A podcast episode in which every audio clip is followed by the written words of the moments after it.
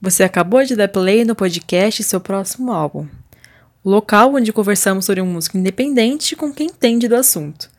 Eu sou Maria Antônia Cleto e no episódio de hoje vamos conversar com o professor Leonardo Demarque, mestre em comunicação pela Universidade Federal Fluminense, doutor em comunicação e cultura pela Universidade Federal do Rio de Janeiro e autor da pesquisa de pós-doutorado Inovação das Indústrias Culturais na Era Digital um estudo de caso das empresas eletrônicas na indústria fonográfica brasileira, na Universidade de São Paulo.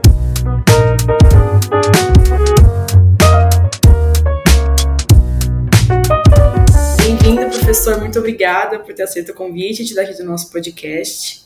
Olá, Maria. Muito obrigado pelo convite. É um prazer estar aqui falando com você, conversando sobre esse assunto. Bom, como o tema do nosso episódio hoje é sobre a história né, da música independente no Brasil, eu já quero começar te fazendo a seguinte pergunta. Na sua visão, o que mudou no artista independente dos anos 70 para o artista independente de hoje? Bom, eu diria que muita coisa. Né? É, você tem para dar um pouco uma perspectiva histórica, né, nos anos 70, você tem um momento da indústria fonográfica brasileira, né, que junto com, com o restante da indústria brasileira, no chamado milagre econômico, ela cresce imensamente, né, especialmente é, nós temos uma, uma, não sei se dá para dizer que é uma política como um todo, um corpo fechado de, de práticas do governo, mas é, de forma talvez um pouco mais fragmentada, você tem uma política de expansão das chamadas indústrias culturais né? Esse é um tema interessante, era, era um vetor de, de dominação também por parte dos militares. Essa é uma história bem interessante contada pelo Renato Ortiz, entre outros autores. Mas o ponto é que a indústria fonográfica ela cresce e ela, ela cresce e se articula enormemente nos anos 70, né? Final ali dos anos 60, ela já vai conhecendo na verdade o crescimento que ali dos anos é, pós-guerra, 50 para frente, sobretudo ali a partir da bossa nova. Depois, nos anos 70, tem uma explosão em termos técnicos, é, termos de mercado e termos também de linguagens musicais. Né? O que, que acontece? Então, você, você vai ter uma concentração, assim como acontecia na, na economia brasileira, entre em grande, poucas grandes empresas. E no caso, você é um momento no qual a economia brasileira tem também está sendo explorada por empresas multinacionais. Né?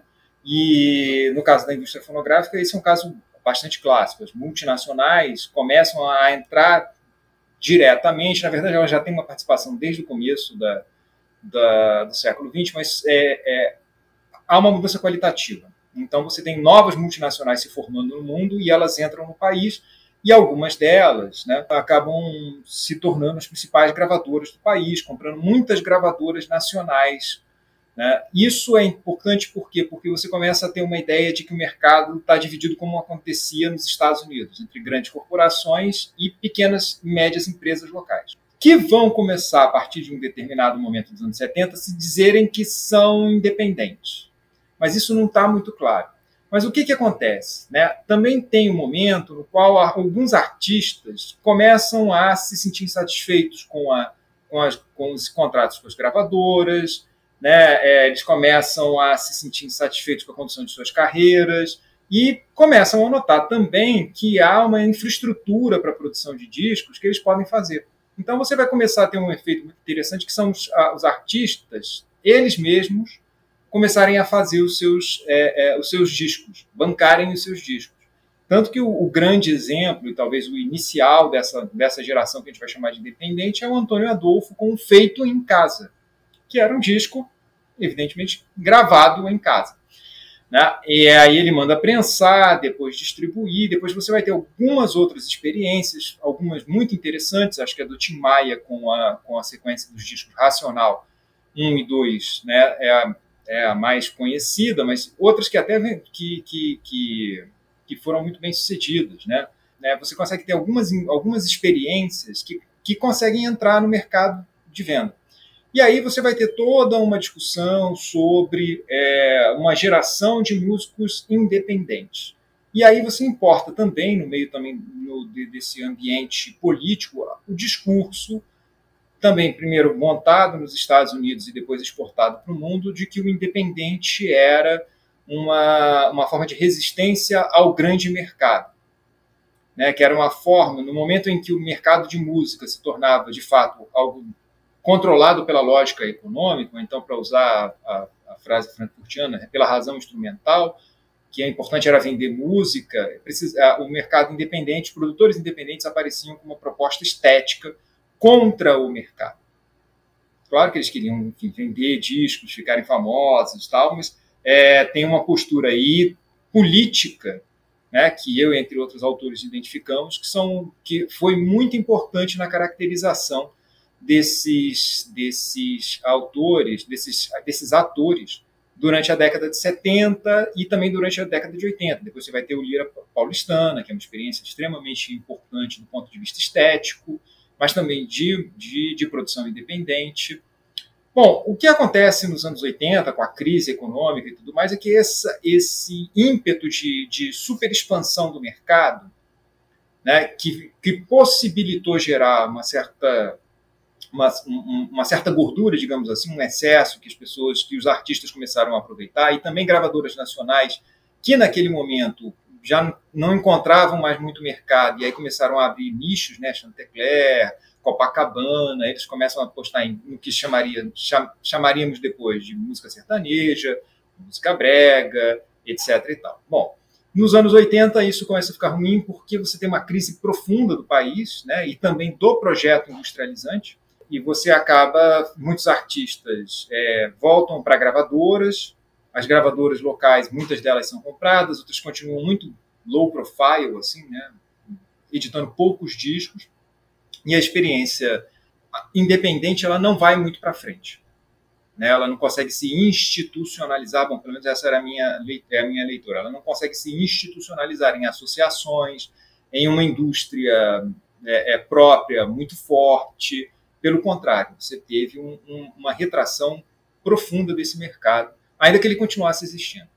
Bom, no final dos 90, né, ali nos anos 90, meados para frente, você começa a ter um outro movimento também dessa política industrial, que é da abertura da economia, no momento da famosa reengenharia das empresas, e aí você começa a ter as próprias grandes gravadoras abrindo sua estrutura, terceirizando funções fundamentais, como gravação, produção de design, e retendo em si essa, essa, essa a lógica, primeiro, os sistemas de distribuição dos discos físicos, no caso CDs, né?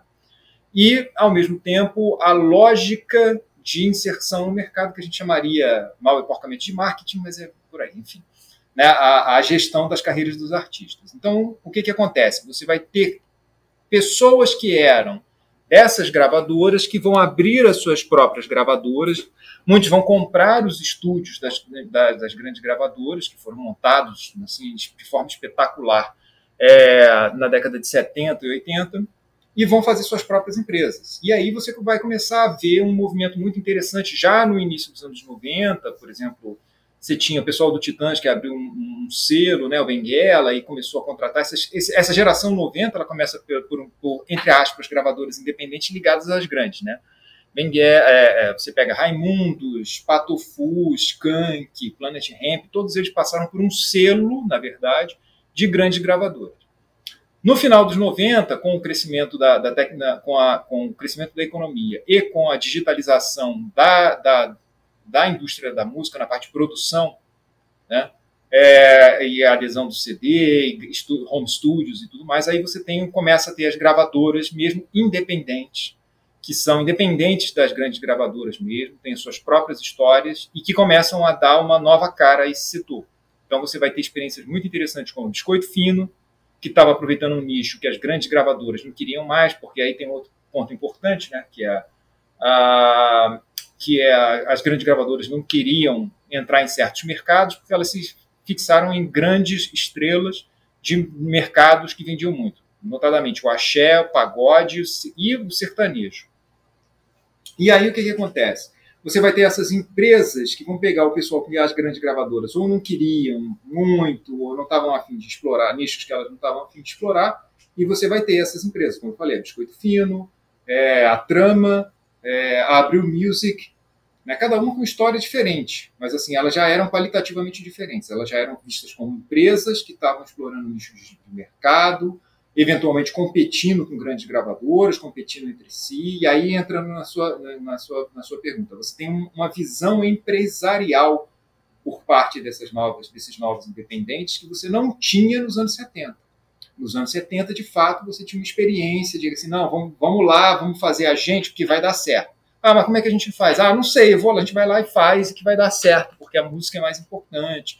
Nós não vamos nos vender para o mercado. Se você conversa com o pessoal dos anos 90, que foi o que eu fiz no mestrado, por exemplo, aí você via, não, vocês chegavam lá, as pessoas, não, mas eu sou formado numa escola de, de administração ou de economia, né, ou eu tenho passagem por esse negócio, você tem sempre, você tinha um cara da música, né, mas você tinha lá o cara que era formado numa faculdade de economia, de administração, de, de qualquer coisa, de engenharia, e cara, não, vamos aqui, esse é o nosso modelo de negócio, aparecem essas palavras, né? Modelo de negócio, aqui é a nossa estrutura, esse aqui são as nossas conexões, fazemos isso, fazemos aquilo, e aí você via que tinha. Era, é, é um outro, como a gente poderia dizer, um outro ethos, que é o ethos empresarial. Ah, tinha alguém que pensava na música e tal, claro, você tinha lá, o pessoal falava, não, mas a gente quer fazer música, a música que a gente gosta não está nas grandes gravadoras. Mas assim, isso está já completamente diluído em relação àquele espírito né, é, dos anos 70, que era, não, nós vamos fazer a música, a arte contra o mercado. Né? E aí só se aprofunda, só para terminar essa, essa resposta que está muito longa, mas eu acho que ela dá um ótimo panorama para a gente pensar isso. Né? E aí você sim, tem, tem o último momento, que é nos anos 2000, né, com a crise profunda do modelo de negócio da, da, produção de discos físicos, você vai começar a ter um aprofundamento de uma tendência que já estava presente desde os anos 90, que era a atomização da produção. Então, esse mesmo contexto produtivo que, permitiram, que permitiu as, as gravadoras independentes surgirem no final dos anos 90, né, ele vai permitir nos anos 2000, 2010 a, o aparecimento do artista, o que eu chamei de artista autônomo né?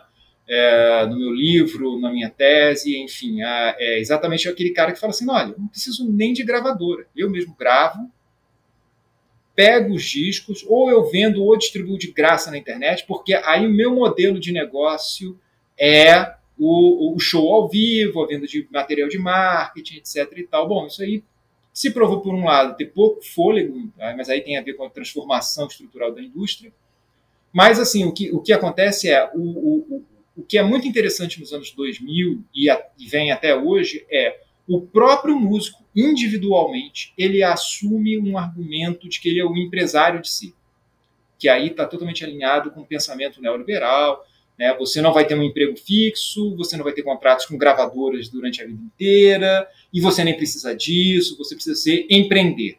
Então, esse discurso do empreendedor ele é absurdamente forte na indústria da música, na, no setor independente, é, até porque o, o, o, setor da música, o mercado de música, ele tem essa característica de ter barreiras mínimas de entrada, você não sabe qual é a diferença entre um amador e um profissional, praticamente, né? E, uh, e aí essas, esse, muita gente que quando você conversa hoje com o pessoal é assim, não, eu sou independente, eu sou um empreendedor de, né, da minha própria carreira, se eu assinar com a gravadora, eu posso assinar com uma major, eu posso assinar com uma independente, mas se isso for bom para a gestão da minha carreira, que eu mesmo faço, etc e tal. Então você tem, para terminar, você tem essa diferença brutal, eu diria, entre o que era um independente nos anos 70 e o que, era, que é o independente hoje.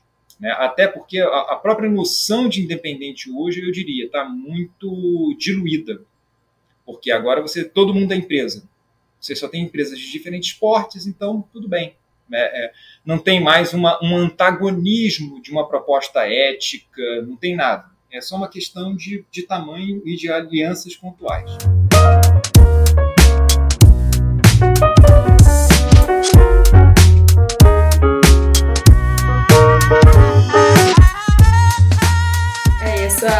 Essa, diluição desse conceito, até a minha próxima pergunta para o senhor, que conversando com artistas independentes assim que eu entrevisto mesmo, eu percebo que muitos deles assim não tem essa essa esse engajamento dessa resistência que existia antes assim. Eles realmente assumem uma posição, uma posição de serem autônomos, de cuidarem da da imagem deles, da carreira deles, da, da distribuição, das redes sociais, enfim, eles cuidam de tudo mas que ao mesmo tempo eles não têm essa resistência às grandes gravadoras, porque ser artista independente é algo que assim, né, demanda muita muito esforço para você se manter ativo, para você conseguir alcançar lugares.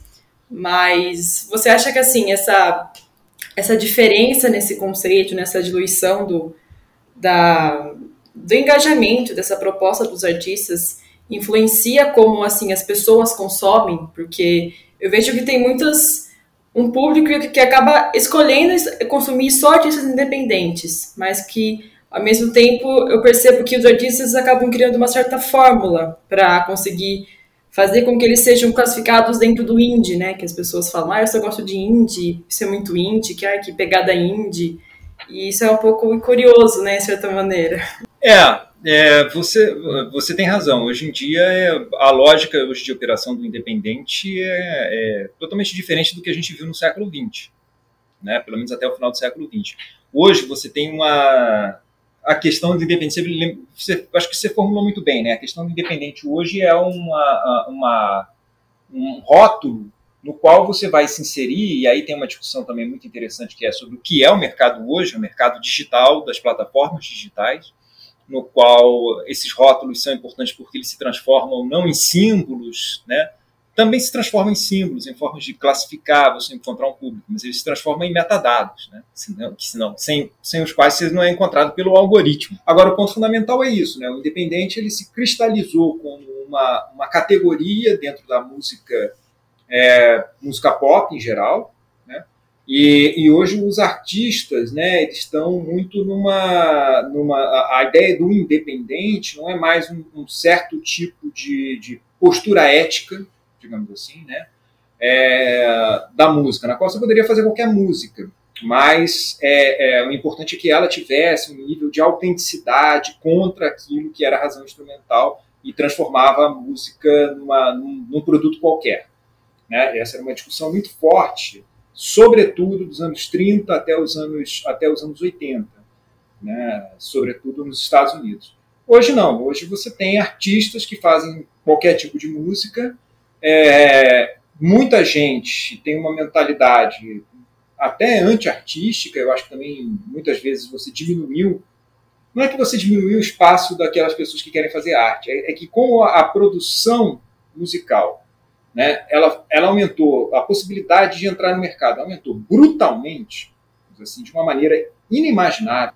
É difícil você dar uma identidade, porque antigamente aí tem essa coisa estranha, né? Porque antigamente, antigamente para você ser artista independente, até para você ser artista independente no sentido profissional da palavra, você tinha que fazer todo um esforço de carreira, buscar instituições, entrar. Bom, por que, que os Estados Unidos sempre tiveram uma cena independente importante? Porque eles criaram instituições, tinham as universidades, as rádios universitárias, que pegavam as fitinhas tape, demo de, da molecada que tocava, e aí botava para tocar na rádio, que não tocava na grande, nas grandes estações, e de repente você tinha o Sonic Youth, Nirvana, Pearl Jam, e por aí vai né, que isso já era algo que já vinha sido, havia sido criado desde o movimento da contracultura nos anos 60. Aqui no Brasil foi o que a gente falou, o que eu te falei, não, é, isso não aconteceu, uma coisa que eu esqueci de falar, mas era importante. Nos anos 90 você tem uma institucionalização, criando a Associação Brasileira da Música Independente, então você começa a ver como essa, essa organização ela deixa de ter um ethos e ela passa a ser um business. Né?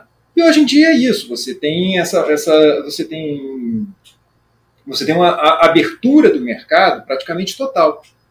E aí é difícil que você tenha transforme o ser independente num ethos. Ele, no máximo, pode ser colocado ali como um metadado com o qual né, os gêneros musicais né, é, é, eles são ainda importantes, mas também tem isso. Assim, até os gêneros musicais deixaram de ser tão importantes quanto, quanto eram antigamente. Né? Quem, quem tocava heavy metal, se tocasse alguma coisa meio pop assim, o pessoal surtava, né? parava de ouvir. Quantos fãs o Sepultura não perdeu porque tocou lá com o Olodum uma vez, uma vez na vida e tal. Hoje em dia isso é risível. Por, por um lado isso é bom também, né? Mas você mistura, mistura sertanejo com heavy metal e axé e funk, beleza, beleza, tocou e fez sucesso. Então hoje você tem menos isso né, você, tem uma, você tem uma incapacidade de dizer que o, o, o independente é um rótulo que significa alguma coisa para a música fora o metadado, alguma coisa do tipo. Né? Um exemplo que eu, que eu tenho dando aula é assim, estava dando aula e tem uma menina que fala assim: ah, professor, é, eu tenho, eu gravo minhas músicas em casa no meu iPhone, contrato um distribuidor digital, ele sobe para as minhas músicas lá para o Spotify, para o Deezer e para o YouTube, e aí eu ganho uma, assim, no final, no final de tantos meses eu ganho uma graninha, para mim tá ótimo. Tá, mas legal isso do ponto de vista da democratização, entre aspas, da, da, do acesso ao mercado, é ótimo. Isso vai ter uma série de problemas para a, para a economia da música e, sobretudo, independente, dito independente. Mas, assim, demonstra que, assim, como é que você vai conseguir ter como parâmetro estético a discussão sobre independência? Você não tem. E tem, e além do fato de que hoje você tem toda uma geração que se pensa como um empresária de si, não mais como um artista. É claro que você vai me dizer, não, mas tem gente que faz isso, faz aquilo, tem essa, essa postura, tem aquilo que a gente chama hoje de ativismo, né, o que eu acho fantástico. Tem, tem alguns alunos estudando ativismo, né, gravadoras independentes, né, de, só de mulheres, só para artistas mulheres, etc. E tal. Eu acho isso fantástico. Mas, assim, não dá mais para dizer, como se poderia, poderia dizer no passado, que esse é o setor independente. Isso é uma parte de um setor absolutamente diluído, que, que por falta de termo melhor, se chama independente. E o senhor acredita que, assim, com essa facilidade, principalmente pelo streaming, né, que ele uhum. acho que ele mudou muito a lógica de como a música é distribuída, gera uma certa banalização da, da produção musical, assim, porque é bom, porque toda, muitas pessoas acabam tendo acesso, mas às vezes a, a, produção musical, assim, cara, eu posso fazer qualquer hora aqui, isso, enfim. Você acha que banaliza um pouco? Sim, banaliza. Agora, eu não sei se isso é ruim, do ponto de vista estético. É claro que eu, assim, eu tenho meu gosto musical, que é bastante, enfim, até erudito, né? Sou particularmente um grande fã de jazz, já quase fui músico, e aí eu desisti de ser e tal, fui ser pesquisador. Mas, assim, acho que é legal que as pessoas possam gravar. Isso é, um, isso é, é, é inequivocamente um avanço em relação ao que foi o século XX. Né? Porque você produz muita memória. Mas, é, qual é o problema dessa banalização? Do ponto de vista estético, eu, diria, eu, eu evitaria de fazer esse tipo de, de avaliação. Porque, assim, ao mesmo tempo que você tem uma massa, obrigatoriamente, uma massa de bobagens, coisas horríveis, etc. e tal, por outro lado, vários artistas experimentais que jamais gravariam até para o gravador independente, né, hoje eles estão lá fazendo a sua música. Tem uns caras fazendo ativismo, as pessoas, né, homens, mulheres, trans fazendo ativismo. Você tem artistas trans, né, tem essa coisa também muito interessante, né, que às vezes a música importa menos do que a, a, a própria figura da pessoa, no sentido não é que, que a música seja ruim, não, é, o que eu estou querendo dizer assim é, é, é é a própria figura, da, da, por exemplo, a Lineker, né? Bom, qual é o gênero musical? Não é igual, não interessa. Interessa que assim, ela está lá, canta bem e está fazendo todo um trabalho muito interessante é, social. Isso é fantástico. E eu, eu diria inimaginável antes, assim, a não ser que por raras exceções. Né? Então, desse, desse ponto de vista, eu acho legal. É, por isso, banaliza? Sim, mas por isso é bom por esse, lá, por, esse, por esse prisma, é bom porque você também tem lá em algum local é, músicas muito boas sendo feitas. Agora, o lado ruim é, como a gente está nessa economia de plataforma, o encontrar essas coisas é que se torna muito mais complicado, porque você tem que lidar com o um mundo opaco dos algoritmos dessas, é, dessas plataformas, que mudaram de fato né, é, a maneira pela qual o setor independente funciona. É, nos anos 2000, quando eu fiz o meu doutorado e vi aqueles artistas autônomos, para citar os exemplos que eu usei né, na, na, no livro, Forfan, é, sobretudo o Teatro Mágico e Móveis Coloniais de Acaju, né, você tinha os caras falando assim, olha, agora com o peer-to-peer, -peer, o fonograma não dá mais dinheiro, vamos lá sozinhos, a gente faz tudo com um show, dá para a gente montar um modelo de negócio muito interessante. Né? E eles, de fato, montaram uma coisa muito interessante e relativamente bem sucedida. Né? Com as plataformas de streaming, isso mudou, porque esse mercado digital, que era livre, leve e solto, digamos assim, né, ele, se, ele se concentra na, no primeiro momento. E aí, essas plataformas, elas prometem uma remuneração onde não haveria remuneração. Então, para essa geração que passou dos anos 2000 para os anos 2010, é muito interessante, porque o streaming para elas foi ótimo. Ah, eu não ia ganhar nenhum dinheiro com o com, com meu disco, agora eu ganho, sei lá, 20, 500 reais no final de, sei lá, do ano. Né? Ah, é pouco? É pouco, mas pelo menos não é nada.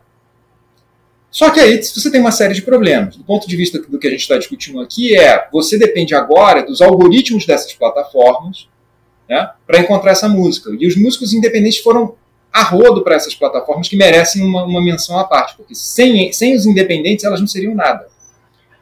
Né? Mas aí o ponto fundamental é quando eles, eles param de dar a música, pegam os agregadores, veja a institucionalização, pegam os agregadores de conteúdo né, que põem os metadados e jogam as músicas para essas plataformas. Quando eles entram nessas plataformas, a questão é como é que você circula nelas. Hoje, o grande calcanhar de Aquiles da, da, da produção independente é como, não é mais você entrar no mercado, porque o mercado são essas plataformas. Isso você entra, tipo a menina, sei lá, ela nem ela deve tocar três acordes no violão, grava no iPhone e vai para o Spotify. Né? A questão é como, é como essa música circula como ela é acessada. E essa é a grande chave hoje do mercado. Isso depende dos algoritmos. Então, assim, essa você tem uma banalização do que é a música, isso é bom, mas assim, você tem um problema que esse excesso cria um problema de acesso.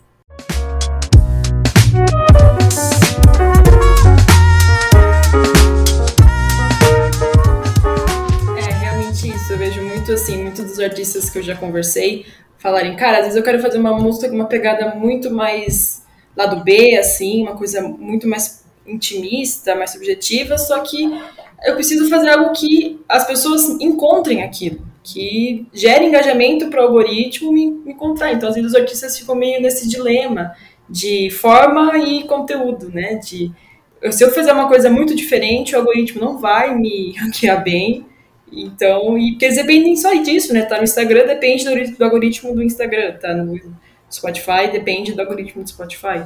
Então, acho que isso também afeta um pouco a, a estética, né? A proposta dos artistas independentes, que hoje eu vejo que eles estão muito mais diluídos mesmo entre o pop, entre o rock, mais nesses gêneros um pouco mais, mais mainstream mesmo. É, porque eles estão assim, o que, o que, que essa, a, a nova geração está percebendo que está lidando com essas plataformas de streaming?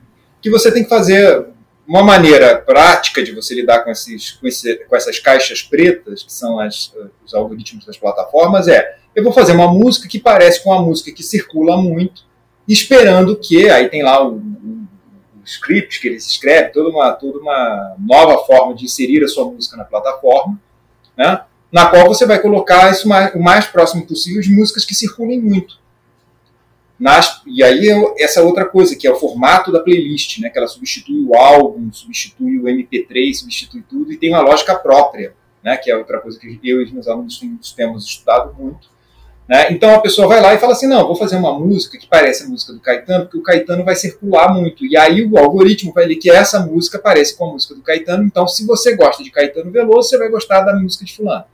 Ou seria, sei lá, Guns N' Roses, ou seria a Taylor Swift, ou qualquer coisa do tipo. Mas a lógica é essa. Então muita gente está começando a fazer essa coisa. Bom, já que eu quero ser profissional, eu faço uma música, isso daqui vai parecer com a outra, eu entro. Ou então, um fenômeno que tem aparecido do ponto de vista, do ponto de vista estético comercial é o feature, né, ou fit que é no, no, qual um artista que não tem nada a ver com o outro se mistura, faz uma música e grava. Ah, por que, que você está fazendo isso? Porque vocês estão com um plano estético, não sei o quê, de fazer um novo momento musical? Não.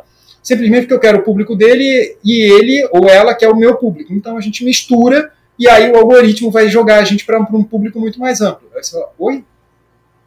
Né? E a, aí você vai estar tá tendo, tá desenvolvendo. Isso não está muito bem cartografado, que está sendo feito no momento, mas que é muito isso que você falou. A galera assim, ah, eu não vou fazer uma música, sei lá, que parece é, é, música do decafônica. Não vou fazer música do decafônica porque não vai tocar, o algoritmo vai ler que ninguém escuta música do decafônica, então ninguém vai me escutar. Né? E, e aí o cara entra o problema, eu quero ser profissional, e aí tem um grande problema que a gente está discutindo hoje, de como é que o independente se mantém nesse, nesse universo absolutamente fragmentado, plataformizado, Porque, de fato, se não tiver, se você não tiver uma noção de como funcionam esses algoritmos, você não circula, você, portanto, não ganha dinheiro e, e aí isso vai inviabilizar a sua carreira. É, eu vejo assim muito a noção de independente como uma um estágio, assim, uma coisa transitória, porque pelo que você começou falou no nosso começo da conversa, é, era uma escolha dos artistas mesmo. Falaria, eu vou, vou tocar isso aqui, enfim, mas hoje eu vejo os artistas assim, eu sou independente porque eu não tenho dinheiro para ter uma gravadora muito grande. Então, enquanto der, eu tô aqui tocando, mas se alguma gravadora grande me chamar, eu vou. Então, eu não vejo muito essa essa resistência, assim. Então, você acha que assim, com os algoritmos, meio que padronizando um pouco essa produção, você acha que com o passar do tempo o independente vai ficar cada vez mais diluído, mais escasso assim no, no mercado? Bom, escasso eu não sei, diluído certamente, porque assim, por que, eu falei que os independentes eram fundamentais para essas plataformas? Por quê? Porque elas, para competirem com o peer-to-peer, elas dependem de quantidade de quantidade de, de, arquivos, né? Então você entra em qualquer uma delas, tem milhões de arquivos, 60 milhões, 70 milhões e tal, legal, bacana. A pergunta número um é, quem escuta milhões de arquivos? Ninguém. Nem nós que somos fanáticos, a gente escuta Pode contar quantas músicas novas, eu não estou dizendo quantas você, vezes você repete, mas se você contar quantas músicas novas você escolhe, escuta num ano, né, é muito menos do que você imagina. Isso para é, isso para nós que somos fanáticos de música. As pessoas que normais, né, é, em, em termos de escutar música, elas escutam um número muito pequeno. Isso, isso aí, o que, que acontece, então? Ah, por isso que dos algoritmos, né? Assim, essas plataformas precisam de milhões de músicas para dizer, olha, você não precisa ir para o peer-to-peer baixar a música. Tudo que... Aqui a música é infinita, você escuta o que você quiser. Aí a pessoa entra, ela chega num momento em que ela não vai querer sair procurando música, até porque os sistemas de procura são muito ruins propositalmente dentro dessas plataformas. E o que, que acontece? Você depende dos algoritmos. Por isso que vem essas, a inteligência artificial, e te oferecendo coisas que você pode vir a gostar. Né? Então aí começa um círculo vicioso, no qual a pessoa escuta mais do mesmo. Então, sei lá, você gosta de rock alternativo estadunidense. Aí você vai escutar lá Sonic Youth, Bad Religion, né, Nirvana, Pearl Jam, bandas contemporâneas e tal. Mas aí ele vai dizer, olha, mas você vai gostar dessas bandas de rock alternativo brasileiro. Aí você escuta um monte de bandas de rock alternativo brasileiro. Aí ele vai dizer, não, mas você vai gostar dessas bandas de rock alternativo do Sri Lanka. Aí você vai ouvir, só que você escuta variações sobre o mesmo tema. Então isso você vai, vai fechando né, a, a, a, os consumidores em bolhas de informação, né, o chamado filtro bolha e tal. E aí você vai, você vai obrigando esses caras assim, os novos artistas a se acostumarem com essa, com essa estética. Então, assim, o que acontece é os, os, os independentes são cada vez mais fomentados a produzir para essas, essas empresas. Né? Aliás, parênteses importante, um tempo atrás, um, uns meses atrás, né, o presidente da, da do Spotify né, vira e fala para os artistas assim diretamente que eles deveriam ser né, menos preguiçosos e ao invés de gravar disco de dois em dois anos, né? Eles poderiam gravar músicas e lançar músicas de acordo com, a, com o acesso que eles têm dentro do Spotify. Essa frase é ótima, né? por, por uma série de motivos. Em primeiro lugar, o cinismo desses capitalistas, que é o cara que tem milhões, né, ganha milhões por mexer com música, não sabe tocar nada, nunca compôs nenhuma música, né, que é o presidente do Spotify. Né? Em segundo, você vai mostrando que tem uma outra economia da música. O que, que eles estão dizendo? Pô, parem de pensar em disco parem de pensar em obras. Entramos aqui, aqui na questão estética de novo. Vocês têm que fazer músicas que atraem, em primeiro lugar, o algoritmo. Então, nós estamos fazendo música né, para o algoritmo. E a partir daí você vai ter. Bom, o que vai acontecer musicalmente daqui para frente é muito complicado, mas assim, você pega as pesquisas, aliás, tem uma ótima pesquisa feita pela Associação Brasileira de Música Independente, né, coordenada pelo meu amigo Léo, Leonardo Morel, né, que vai mostrando assim, o setor independente é importantíssimo para essas plataformas, é o que mais toca. O problema é que quem mais ganha são as grandes gravadoras, porque elas têm as grandes estrelas, porque elas pagam para eles tocarem mais, os algoritmos vão lá e jogam essas, esses artistas né, em todas as playlists. Né? Teve alguns fatos meio malucos, tipo Drake uma vez né, lançou uma música e aí, sei lá, você abria a, a playlist de música barroca e aí tinha lá uma música do Drake, mas por quê? Porque tinha sido pago para isso, né? O Jabá ficou, enfim, hoje institucionalizado.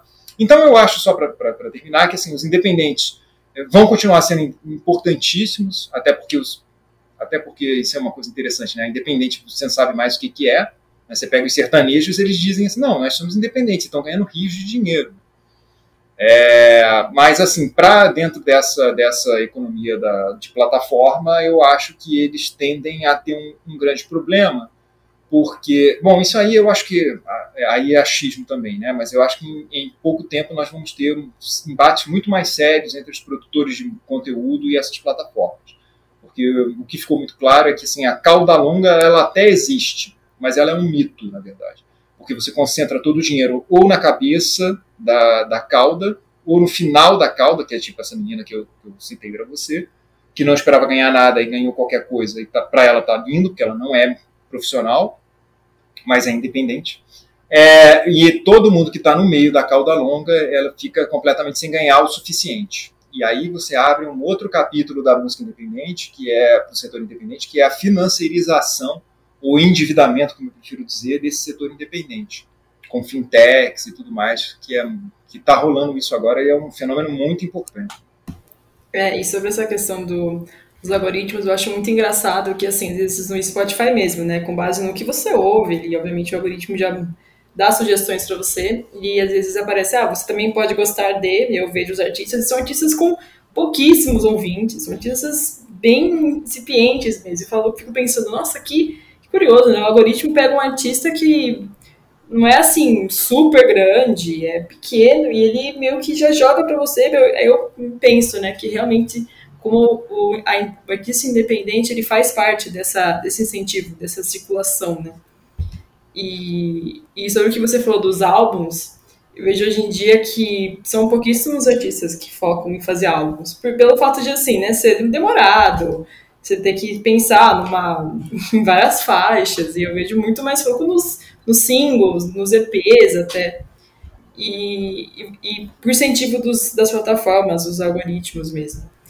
E você acha que essa, essa diminuição do consumo dos álbuns também influencia para que a música independente fique cada vez mais, mais industrial, para não ficar focar ainda mais em vez dos álbuns, assim?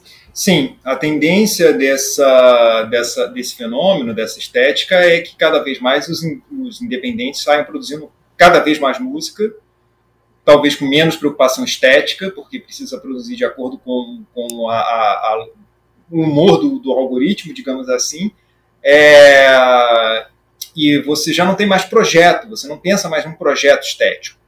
Você pensa num projeto, você pensa em lançar música para conseguir que cliques e, portanto, dinheiro de direitos autorais no final do mês.